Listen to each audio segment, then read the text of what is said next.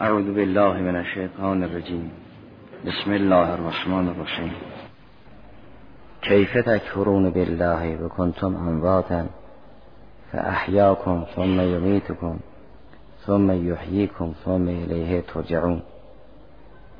در این کریمه خدای سبحان با کسانی که نسبت به خدا کفر میورزن خطاب دارد. اگر کسی اصل خدا را به عنوان خالق نمیپذیرد این کریمه به عنوان برهان قام می شود به عنوان حکمت. و اگر مانند وسنیین حجاز اصل خالقیت خدا را قبول دارند ولی در ربوبیت شرک میورزند این آیه به عنوان جدال احسن است.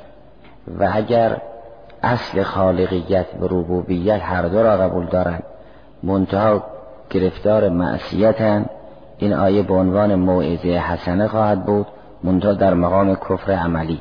بیان ذالک این است که یک وقت الهاد یک ملحد در این است که اصل وجود خالق را نمیپذیرد. می‌گوید انسان روی تطورات طبیعت یافت شده است. نه مبدع فائلی دارد نه مبدع قایی. کسی انسان را خلق نکرد و کسی انسان را از بین نمی‌برد. رو تطورات حرکت یافت می شود و رو گذشت زمان از بین می رود. اگر این چنین بیندیشد این کریمه برای او برهان است که کیف تکفرون بالله؟ و کنتم امواتا و احیاکم یعنی هیچ موجودی خود به خود پیدا نمی شود.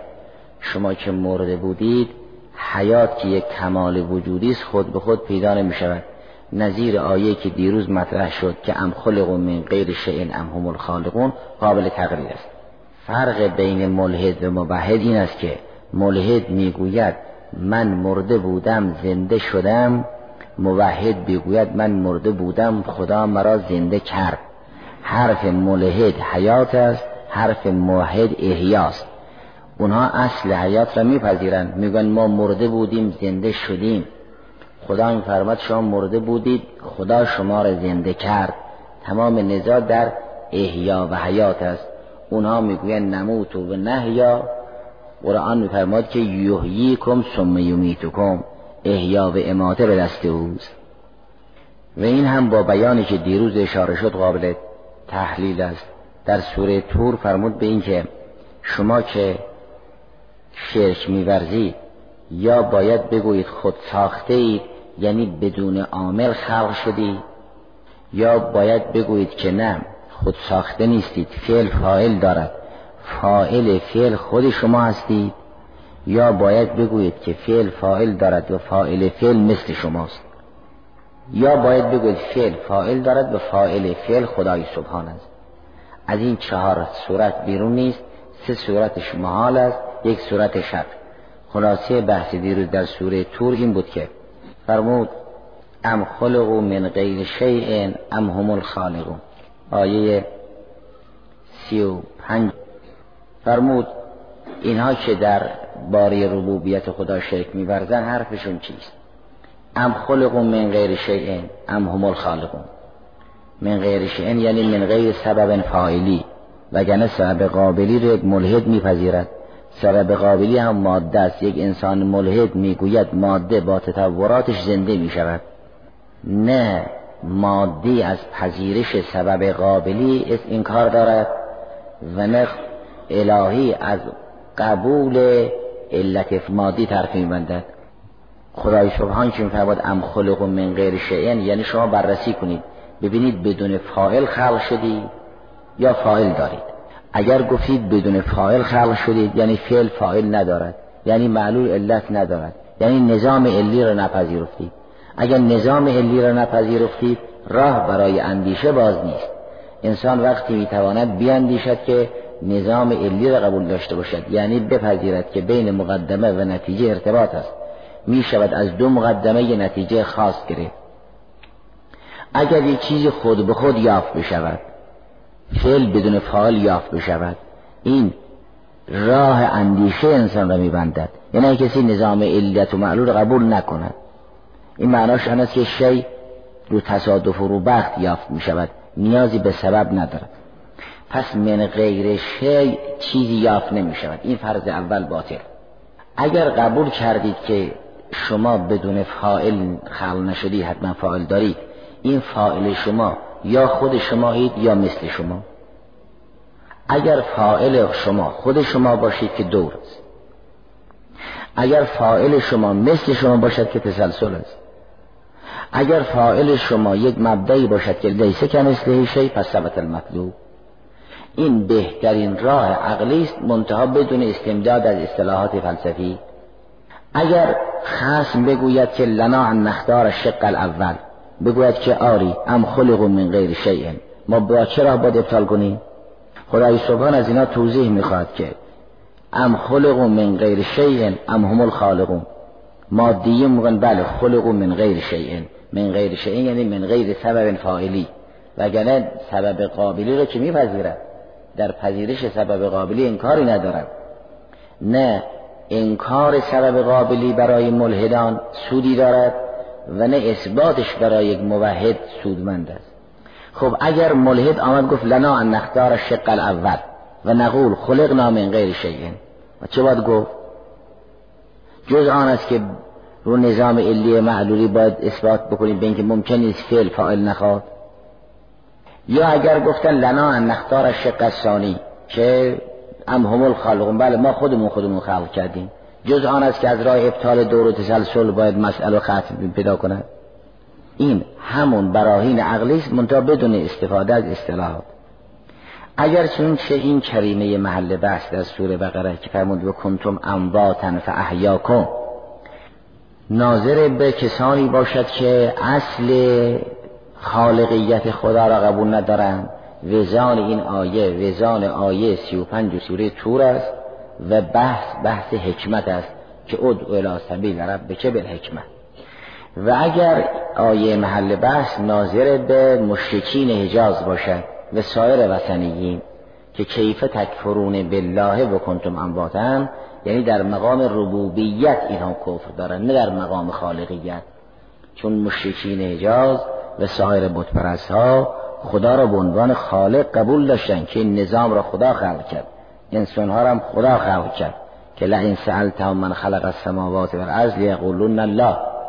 منتها خدایی که خالق انسان و نظام آفرینش است و از انسان مسئولیت نمی‌خواهد و انسان در تحت تدبیر او نیست او را همه میپذیرند. خدایی که از انسان کار نخواد. بر انسان تکلیف تحمیل نکند. و انسان زیر پوشش تدبیر او نباشد او را خب همه قبول دارد. این است که بت پرستا از پذیرش خدایی که خالق است و اما اله و رب نیست استنکافی نداشتند.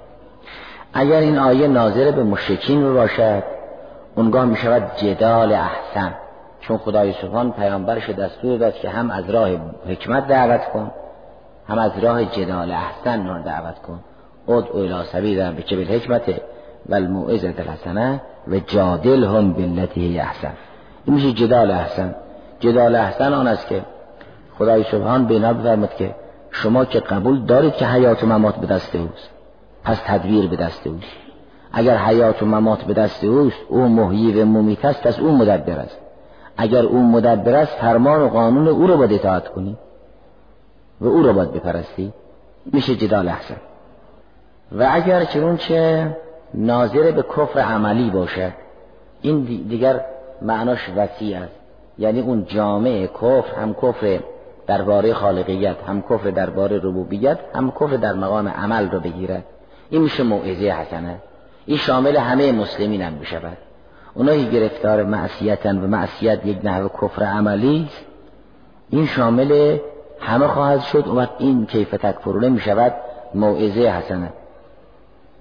کفر عملی همان است که در سوره آل امران زیل آیه حج مطرح شده است. در آیه 97 سوره آل امران این است که ولله علی الناس حج البیت من استطاع الیه سبیلا و من کفر فان الله غنی علی العالمین. این کفر در مقام عمل است. نظیر همون چه که گر کسی حرف فقیه جامع شرات رد کرد یا حرف امام را رد کرد. نه امامت را انکار کرد. حرف امام را رد کرد این میشه ارتداد عملی نه ارتداد اعتقادی. این که فرمود بر راد و علینا کر راد الله این در مقام کفر و ارتداد عملی است نه اعتقادی. اگر کسی اصل مسئله رسالت و امثال ذالک رو معتقد نباشد حساب دیگری دارد. اما اگه کسی حکم اینها را نقض کند حکمی که یک فقیه جام مشاهد کرد رو نقض کند این یک رده عملی است یک ارتداد عملی است نه ارتداد اعتقادی. اگر کفر معنای جامعی داشته باشد این گونه از مصادیق را هم بگیرد آیه کیف تکفرون بالله می‌شود موعظه حسنه. انسان رو خدا موعظه می‌کند. می‌گوید ببینید که شما که سابقه موت داشتید بعد احیای الهی نصیب شما شد بعد شما را اماته می‌کند بعد احیا می‌کند بعد رجوعتون به سمت خداست چرا بیراه می‌روید؟ چرا حرف خدا رو گوش نمی‌دید؟ کیف تکفرون بالله و کنتم امواتن این کیف می‌تواند هم توبیخ باشد و هم در مورد تعجب ذکر بشود چون تعجب از اسماء فعلیه پس نذاتیه نظیر اونچه که در سوره آل امران آیه 101 آمده است که و کیف تکفرون و انتم تطلع علیکم آیات الله و فیکم رسوله چگونه شما به خودتون اجازه کفر میدی با اینکه براهین الهی بر شما تلاوت می شود معلم و مفسر خوبی هم که پیامبر باشد داری. هم پیامبر در بین شماست که مبین خوبی است و هم آیات الهی بر شما تلاوت می شود که نور است. چگونه کفر میورزید؟ و کیف تکفرون و انتم تطلع علیکم آیات الله و فیکم رسوله. تنها تلاوت نیست مبینش هم هست. چون رسول خدا هم یتلو علیهم آیاته و هم یعلمهم هست. این چه نیست که یک سلسله آیاتی بر شما تلاوت بشود مفسر نداشته باشید. آیات همراه با تفسیر و تبیین بر شما خونده می شود و خدای سبحان پیامبر را به عنوان مبین و مفسر معرفی کرد. و تبین للناس ما نزل الیهم. اولین مبین مفسر رسول خدا علیه السلام و اهل بیت علیهم السلام هم چینن. بنابراین این هم می‌تواند توبیخ باشد هم زمینه تعجب که جا برای کفر نیست. چون که در سوره انکبود مشابه این رو بیان کرد. فرمود اولم یرو کیف یبدو الله الخلق ثم یعیدو این ذالک علی الله یسیر اما شما اگر بیاندیشید می‌بینید که این حیات و ممات به دست یک مبدا است. حیات این چیزی است که خود ساخته باشد یه موجود خود به خود زنده بشود. و این چنین هم نیست که انسان رها باشد بعد از مرگ دیگر سخن از حیات مجدد نباشد. اگر خود بیاندیشید هم می‌فهمید این حیات به دست خدایی است که حیات بخش است. و هم این مرگ به یک حیات دیگر ختم می شود زیرا اون خدایی که حیات را به انسان داد یاوه و عبس خلق نکرد.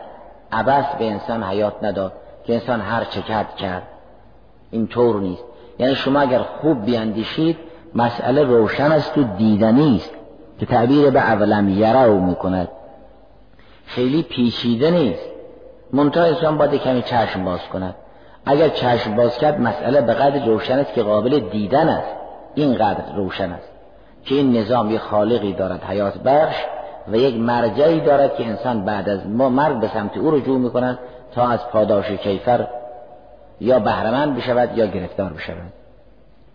پس این ناظر به کیف تکفرونه که این کیفه یا توبیخ است یا تعجب و تکفرونه هم می‌تواند جامع اقسام سگانه کفر در خالقیت و کفر در ربوبیت و کفر عملی باشه. اما این که فرمود کیف تکفرون بالله و کنتم امواتن منظور از این اموات هم می‌تواند نطفی باشد که در اسلاب و ارهام هست و هم می‌تواند ترابی باشد که قبل از نطفه است. گرچه در نطفه حیات های ضعیف و ذرات ریز جنداری هستند اما اون حیات انسانی در نطفه نیست. یا حیات انسانی در خاک نیست. خدای سبحان گاهی انسان رو به اون نقاط دوردستش احاله می‌دهد. می‌گوید اصلا شما چیزی نبودید گاهی می‌گوید به اینکه چیز بودید ولی چیزی قابل ذکر نبودید بعد می‌فهمد ما شما کم کم از اون لاشی به شی آوردیم. از اون مرحله که شی بود شدید ولی قابل ذکر نبودید. شما رو به مرحله آوردیم که دیگه حالا قابل ذکرید اینا رو قدم به قدم خدای سبحان شما رو جلو آورد. در سوره هل عطا آیه اول میفرماد به اینکه هل عطا علی الانسان حین من الدهر لم یکن شیئا مذکورا. یعنی روزگاری بر انسان گذشت که قابل ذکر نبود. این لم یکن شیئا مذکورا ظاهرا نفی به این قید و مقید تعلق می‌گیرد. یعنی شیعی که قابل ذکر باشد نبود نه اینکه اصلا شیع نبود. شیعی که قابل ذکر باشد نبود. حالا یا تراب بود یا نطفه بود یا مانند بود از این مرحله جلوتر آن است که در سوره مریم بیان کرد. آیه نهم سوره مریم وقتی جریان زکریا سلام الله علیه را مطرح می کند و فرزند بخشی به اون حضرت را می‌فهمد بعد خلق تو که من قبل و لم تکو شیئا چیزی نبودی. پس یک مرحله بر انسان گذشت که لا شی بود لم یستق علیه شی. یک مرحله دیگر بر او گذشت که لم یستق علیه انه شیء مذکور و این یستق علیه انه شی. اونگاه خدای سبحان همه اینها را از اون لاشی به شی آورد از اون شیعی که غیر مذکور است به شیء مذکور آورد کم کم به این صورت در آورد. کنتم امواتا فاحیاکم. اما اینکه فرمود خدای سبحان شما را زنده کرده از حیات دار این هر گونه نزاعی که بین ملحد و موحد باشد حل می کند زیرا یک ملحد نه می تواند اصل حیات را انکار کند و نه می تواند با دلیل ثابت کند که حیات خود ساخته است و نمی تواند ثابت کند که چیز دیگری هست که حیات را به انسان افاظه کند. فقط حرف می‌زند گمان می‌کند روی هوا سخن می‌گوید روی برهان حرف نمی‌زند. برای اینکه نه اصل حیات قابل انکار است نه وجودی بودن حیات قابل انکار است نه اینکه این حیات مسبوقه به عدم است این قابل انکار است. نه اینکه هر پدیده ای که موجود شد و هستی و عین ذات او نیست سبب می‌خواهد قابل انکار است. و نه اینکه سبب این پدیده خود انسان نیست قابل انکار است. و نه اینکه مثل انسان قادر نیست حیات را به انسان اعطا کند قابل انکار است. پس اگر کسی بگوید روزگار است که ما را زنده می کند روزگار است که ما را می میراند و می پوشاند این روی هوا سخن می‌گوید. قرآن کریم همه این مقاطع را بررسی می کند لذا در سوره جاسیه نتیجه گیری بکند. میگه اینا حرف اینا مبرهن نیست. اینا روی هوا حرف می‌زنن اینا که میگن نموت و نحیا و ما یهلکنا الا در ما لهم بذالک من علم. نه عالمانه سخن نمی‌گویم. قبلش میفرماد افرعیت من تخذ اله و هوا و ازله الله علی علم وقت و ختم علی قلبی و بعد میفرماید اینکه حرف اینها این است که می‌گوین ما یه الا حیاتون دنیا نموت و نحیا و ما یهلکنا الا ده. اونگاه در ذهن فرمود که و ما لهم بذالک من علم. این حرف حرف عالمانه نیست. ما خود میمیریم خود زنده می‌شویم روزگار ما رو میمیرانه روزگار کیه؟ منظورشون از این ده یعنی گذشت روزگار و مرور زمان که در ردیف علل قابلی است. روزگار یک موجود جدایی نیست که در انسان کار انجام بدد که. در سوره جاسیه وقتی این مقاطع را تحلیل می‌کند میفرماد به اینکه حرفشون حرف علمی نیست. در آیه بیست و چهارم سوره جاسیه فرمود و ما هی الا حیاتنا دنیا این ناظره به انکار معاد که جز دنیا نشعه دیگری نیست. ما هی الا حیاتنا دنیا نموت و نحیا. یعنی بعضی از ما, می ما میمیریم بعضی از ما زنده می‌شویم و مانند سخن از اماته و احیا نیست. سخن از موت و حیات است. نموت و نحیا. و ما یهلکنا الا ده ما ممیتی هم نداریم که کسی ما را بمیراند. گذشت روزگار ما را فرسوده می‌کند.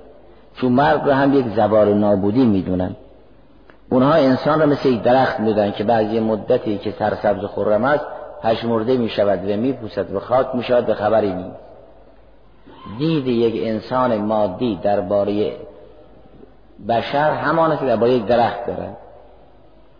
که چند سباهی سرسبز و خرم است بعدش هم میبوسد و خاک می‌شود نه پاداشی سن کیفر. نون درختی که دارای میوه های شاداب بود بعد از پژمرده شدن کسی به پاداش می‌دهد. نه درختی که در زمان سرسبزیش جز تیغ و خار بار دیگر نداشت کسی به او کیفر می‌دهد. یعنی مجرم و عادل یکسان است. این همان است که خدا میفرماد که افنجعل المسلمین کل مجرمین این گروه حرفشون آن است که روزگار ما را از بین می‌برد. یعنی به تدریج ما زنده می‌شویم و به تدریج میمیریم. عامل حیاتی در کار نیست که به ما حیات بدهد یا حیات را از ما بگیرد ما را منتقل به نشعه دیگر بکند. و ما یهله کند درک. در حقیقت در همون ردیف علل قابلی است. اونگاه خدای سبحان فرمود که به ما لهم به زالشی من علم. این حرف عالمانه نیست. شما کدام یکی از این مقدمات رو انکار دارید؟ از اینکه حیات امر وجودی است انکار دارید؟ یا اینکه امر وجودی سبب می‌خواهد انکار دارید؟ یا اون سبب باید واجد این فعل باشه کمال باشد و این کمال رو اعطا کند انکار دارید کدام یک از اینا رو انکار می‌کنید ما لهم بزال شبن علم این هم الا یظنون. اینا رو گمان و پندار سخن می‌گوید. قبلش هم فرمود افرعیت من اتخذ الهه هوا. اینا روی هوا سخن می‌گویند نه روی برهان. لذا تعجب بکنید که کیف کرون بالله؟ و کنتم امواتا فاحیاکم. نگویید ما زنده شدیم. بدانید که شما را زنده کرد. نگویید می میریم. که شما را می میراند. این حیات و موت به دست دیگری است. موت از این نظر که انتقال از یک نشعه به نشعه دیگر است عامل می‌خواهد. موت که عدمی نیست. انسان وقتی از نشعه دنیا رخت برمیبندد وارد نشعه برزخ می شود یه حیات جدید است. این حیات جدید میلاد است به سبب می‌خواهد از اون جهت که انسان این نشعه طبیعت را ترک می کند می‌گویند مرد وگرنه وگرنه مرد همون انتقال از دنیا و برزخ است. و این انتقال امر وجودی است یک ناقل می‌خواهد. منتها اون چهرش که به دنیا ارتباط دارد موت است اون چهرش که به برزخ ارتباط دارد حیات است. در حقیقت موت حیات است. نه اینکه موت زوال و نابودی باشد. این هجرتی که از عالم طبیعت دارد اینجا از این جهت ما از او به موت و زوال تعبیر می‌کنیم. وگرنه موت هم یه امر وجودی است. اونگاه خلق الموت و الحیات معناش روشن خواهد شد. پس اگر کسی این چنین بپندارد که خود به خود میمیرد و خود به خود زنده می شود سخنی عالمانه نگفت. و این کریمه میفرماد کیف تکفرون بالله و کنتم امواتا فاحیا مسئله موت قبلی که اون هم باز به دست خدای سبحانه است فعلا مطرح نیست. اون چی که فعلا مطرح است این است که حیات انسان به احیای الهی است و موت انسان هم به اماته الهی است. اگر این بخش اول و قسمت دوم آیه روشن بشود بخش سوم و چهارم هم روشن خواهد شد. چون مسئله برزخ و مسئله قیامت و مسئله حساب در پایان این آیه جزء بخش سوم و چهارم قرار دارد.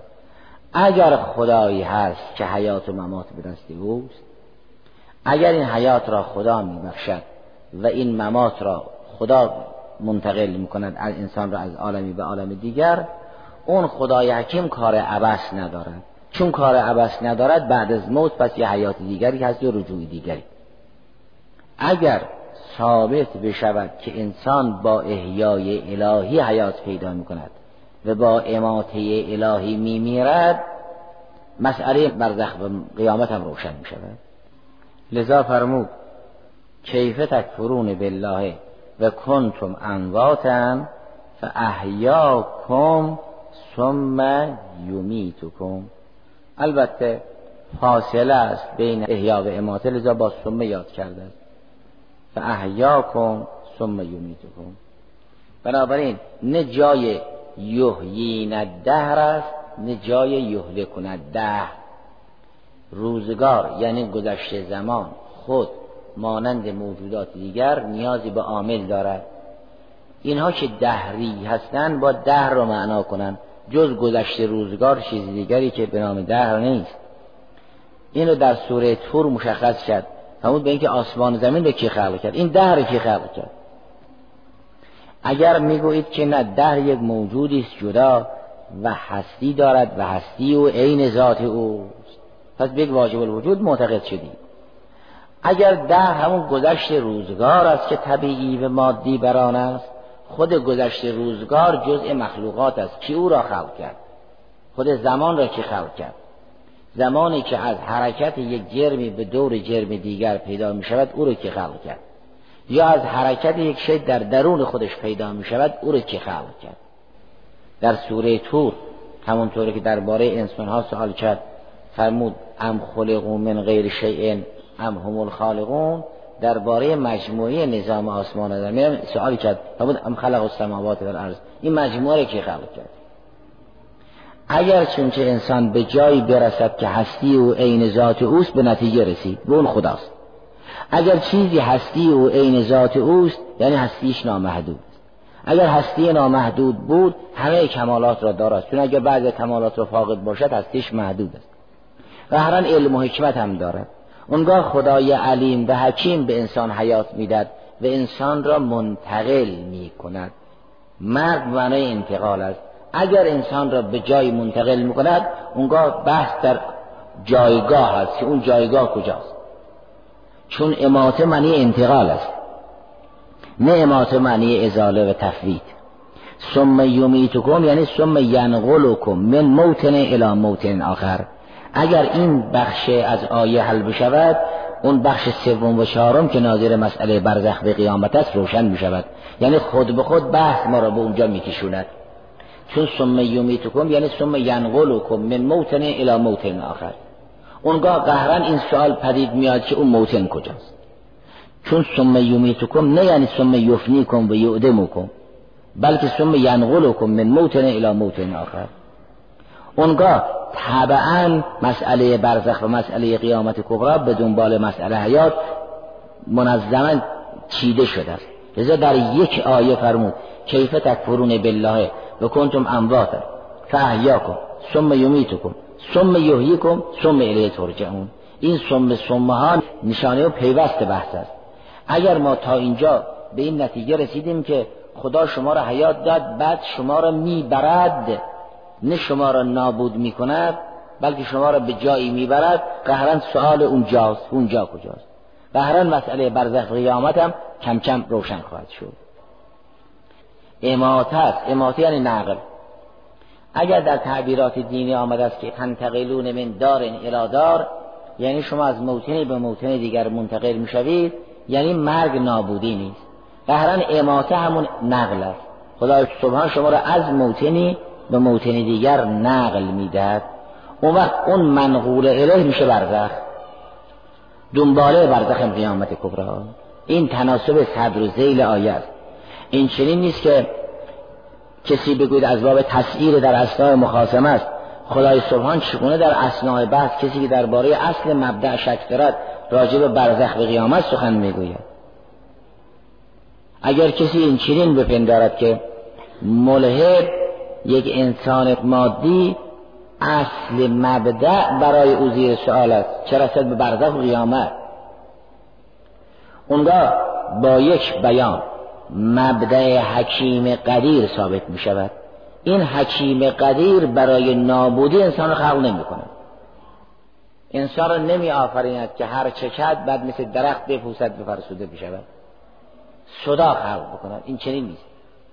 کیف تکفرون بالله. الله یعنی اون حقیقتی که همه این کمالات رو داراست. او شما را حیات داد و بعد از حیات به جای دیگر می‌برد. البته گرچه درباره شهدا این وارد شده است اما درباره همه انسانان چنین است. ولا تحسبن الذین ماتوا زالوا و عدمو همه اینها پیش خدایند منتها بعضی عند الله مرزوقا حیا مانند شهید. از نعمات برخوردارن بعضی عند خدای قهار منتقم گرفتار عذابن ولی همه عند الله همه عند اسماء الله بعضی در حدی هستن که میگن ربنا ابصرنا و سمعنا بعضی هستن که از کمال و لطف الهی برخوردارن. نظیر اون که رسول خدا صلی الله علیه و سلم بعد جریان جنگ بر بالای غلیب به چاه رفت به کشته های مشکین خطاب شد که هل وجدتم با وعدکم ربکم حقا؟ به حضرت عرض کردن با مرده ها سخن می‌گوید فرمود ما انتم به اسمع لما اقوله منهم. شما حرفان مرو بهتر از اینها نمیشنوید. اونا میشنون که من چی میگم. حضرت به مشکین خطاب شد فرمود دیدی حق با من بود؟ یافتید اون که من می‌گفتم؟ انسان بعد از مرگ مییابد اون را که انبیا فرمودن. بنابراین اگر تلیعه بحث روشن بشود که سخن از احیا و اماته است نه موت و حیات و اماته هم نقل از یک موتن به موتن دیگر قهرا مسئله برزخ و مسئله قیامت خود به خود روشن می شود اون چه که در این آیه مطرح است این است که تناسب صدر و زیل آیه که خدای سبحان چگونه با یک ملحد هم مبدع را اثبات بکند هم معاد را اثبات بکند تناسبش روشن بشود. اولا و آیا این آیه با آیه که ربنا امد تنسنتین و احیای تنسنتین هم سیاق است یا نه این دو بسیاری از بحث هایی که مربوط به تطبیق این آیه سوره بقره با ربنا امد تنسنتین و احیای تنسنتین در تفسیر تبری است. از این هم در تفسیر تبیان مرحوم شیخ توسی است. بعد هم در امین الاسلام در مجلس ذکر کرد و سید نروسر رضوان علیه نظر نهای خوبی دارند. الحمد لله رب العالمین